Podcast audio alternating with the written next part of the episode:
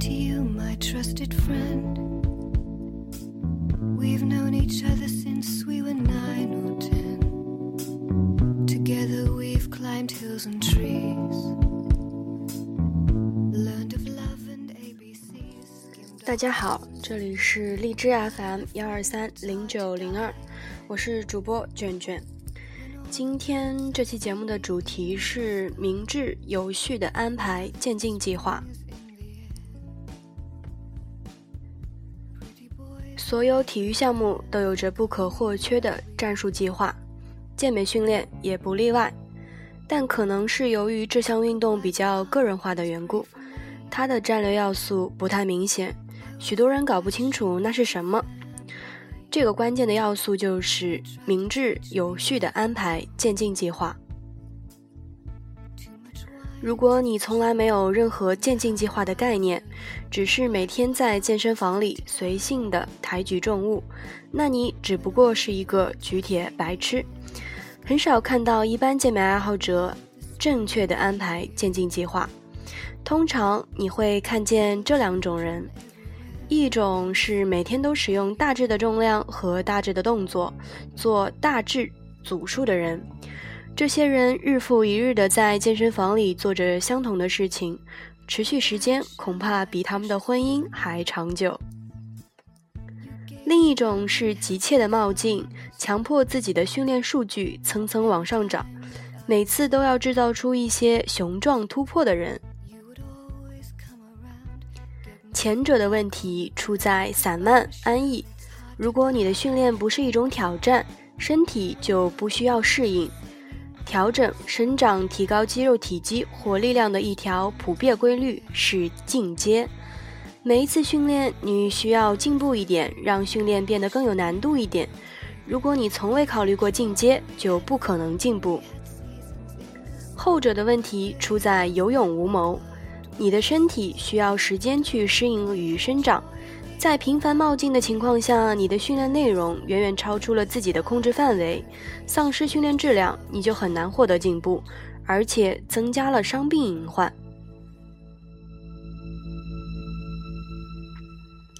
那么，究竟如何设计一个理想的渐进计划呢？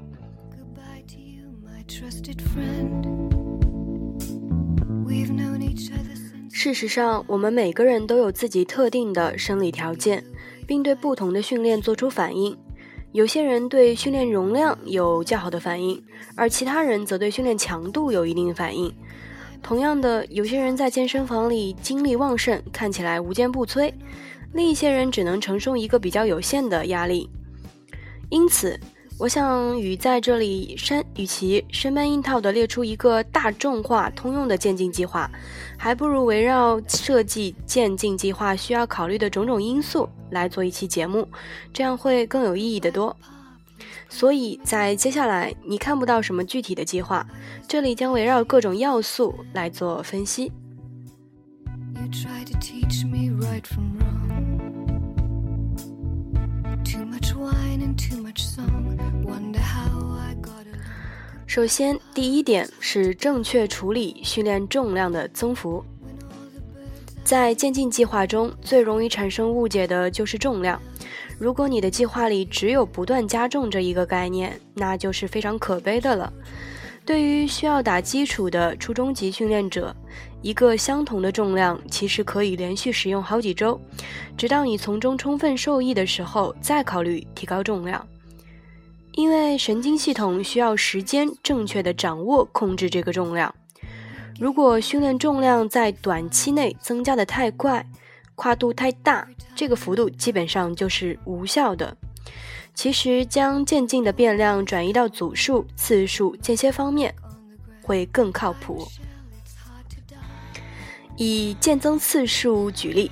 假设你每周训练一次深蹲，且你能使用一百公斤做八次重复，那么可以这样安排。第一周使用一百公斤做五组，根据你的体能状况和控制能力，做组次次数可能是八、八、七、六、六。第二周同样使用一百公斤做组，你要进一步提高自己的能力，这个数值可能会就变成了八八八七七。渐进的意义是你每周都要更努力一点，让肌肉承受的压力比上次多一点。那么第三周呢，这个数值就可能变成十九九八八。直到你在头三个正式组里能够标准的完成十二次深蹲的时候，再往杠铃上添加十千克左右的重量，以便重新找到你的八 R M。以上指的是渐增次数，同样你可以使用类似的方法用组数或间歇来间接。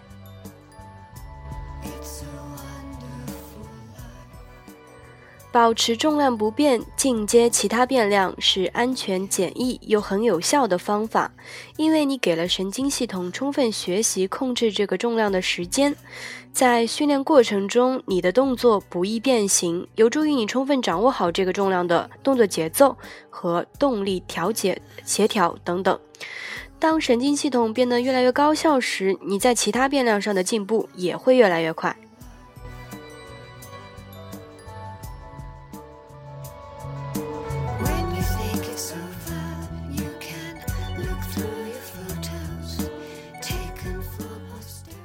正如刚才的举例，如果你的进步达到一定水准，真正到了需要增加重量的时候，那你也应该义无反顾地加重。对于杠铃深蹲来说，一次性增加十千克是可行的，但其他动作可能不允许你采用这么大的增幅。有少数大型复合动作，增幅可以比较大。一次渐进允许你增加十到五公斤，比如说深蹲、硬拉、卧推，但其他动作不大可能采用这么大的增增幅，比如说杠铃推举的进步就比较慢，一次性增加五公斤，动作可能就要被被迫变形，而其他各种孤立的动作增幅就更小了。很多人都没能处理好这种渐增负荷的问题，他们或许从来不使用或者看不起 零点五 公斤的鳞片。事实上，高水平运动员则恰恰相反，微小重量的鳞片是他们的必备器材。对于有些孤立动作，增加 二点五 公斤，目标肌肉就已经完全无法专注控制了，而增加一公斤却可以确保重量压力完全施加在肌肉上，造成肌肉微小的超负荷。实践证明，对于有些顽固部位，理智的保持微量突破是非常有效的。当然，不可否认，有些人天赋特别好，他们在起步阶段的增幅可以很快，伴随着体型上的进步也很快。但人总有一天会遇到限制，开始放慢进步的速度，这时候就要求你学会踏实，一步一脚印的前进。你需要着眼于每一个细节，力求在每个细节上获得甚至是微小的进步，这里进步 百分之一， 那里进步 百分之一， 结果就是一个巨大的进步。在健美及力量训练中，每个人都必须经历这种积沙成塔的精神磨砺。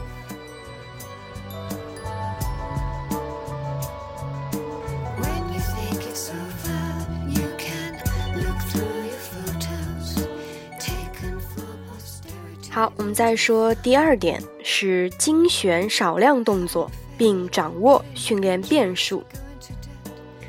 如果你听过我之前的节目，就会明白每次训练中精选少量动作的重要性。那期节目是动作的经济性与互补性。在这里我们要增加另一个概念，你在一个周期计划中使用的动作也应该精简，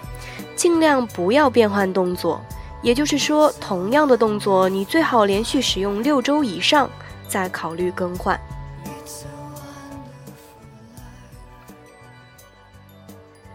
这点很容易理解，因为如果动作变化太快太多，你就永远无法用一个动作来安排有效的进阶。肌肉从最初接触一个新动作到触到触发生长，离不开神经系统运动学期运动学习阶段。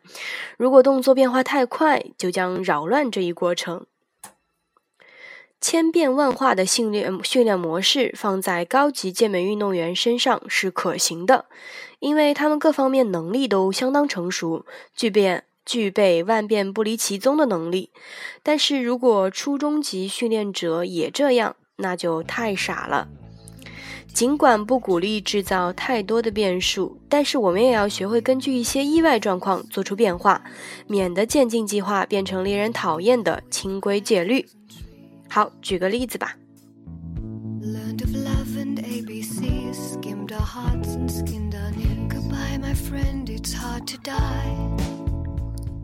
比如某一天，你在执行计划动作时候，无论如何也找不到感觉，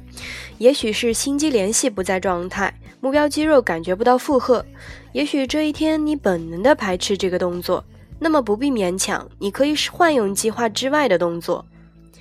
精选少量动作的其中一个意义就是你要尽量选择容易出感觉的基本动作来安排渐进，但并不代表你使用这个动作时永远都能出感觉。因此，如果你某天你的身体反复对你说别这样做，不要强迫自己继续着做这个动作，你应该跟自己的身体保持一致，避免能量浪费。与此同时，假设有一天你没睡好，或者是工作焦头烂额，体力不支，但你又不甘心放弃今天的训练，此时你不必强迫自己使用原定计划去突破上一次，以免身心疲劳进一步加剧。如果你勉强完成了突破，整个训练过程会变得极其枯燥痛苦，你会制造出更多的负面生理反应，影响到接下来几天的训练热情，不利于长远发展。同样的，在这种情况下，你可以换掉计划中的动作，去寻找一些额外的新鲜感。你要想办法调动一切积极因素，可选择一些与平时截然不同的训练类型来增加趣味性，给给神经系统进行充电。同时，你不可以强迫自己练到撕心裂撕心裂肺，掌握好掌握好训练强度，在你离开健身房的时候，应该比刚进来的时候更加精神焕发。总之，要有明确的渐进计划，但同时也要明智地处理各种变数。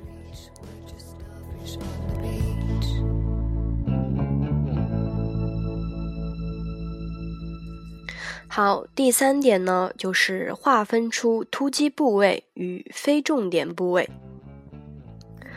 在渐进计划中，主次因素也特别容易被忽略。你应该在一个长达六到十周的周期计划中，划分好重点进攻的身体部位和非重点部位。如果没有这种主次的概念，只是泛泛的追求越多越好，那么最后往往是毫无收获。假设你每周训练全身两次，而你又给而你又给予每个肌群同等的重视，每次训练采用相同大的强度，那么训练效果就可能适得其反。因为你身体不可能从这么大的压力中恢复过来，自然状态下人体的恢复能力都是比较有限的，所以设定周期计划时，最好的方法就是在一段时间内着重突击一到两个肌肉群，提高这一到两个肌肉群的训练强度或者训练频率，集中精力让他们在六到十周内不断地制造突破。而对其他身体部位的训练呢，都应该围绕主要部位来调整，根据你的实际实际状况，采用较为缓慢的进阶，或者是只做某种保持性的训练，甚至可以对一些优势部位有意识地降低训练强度。这样一来，我们的身体才有留有透气的空间，为重点突击部位的生长创造条件。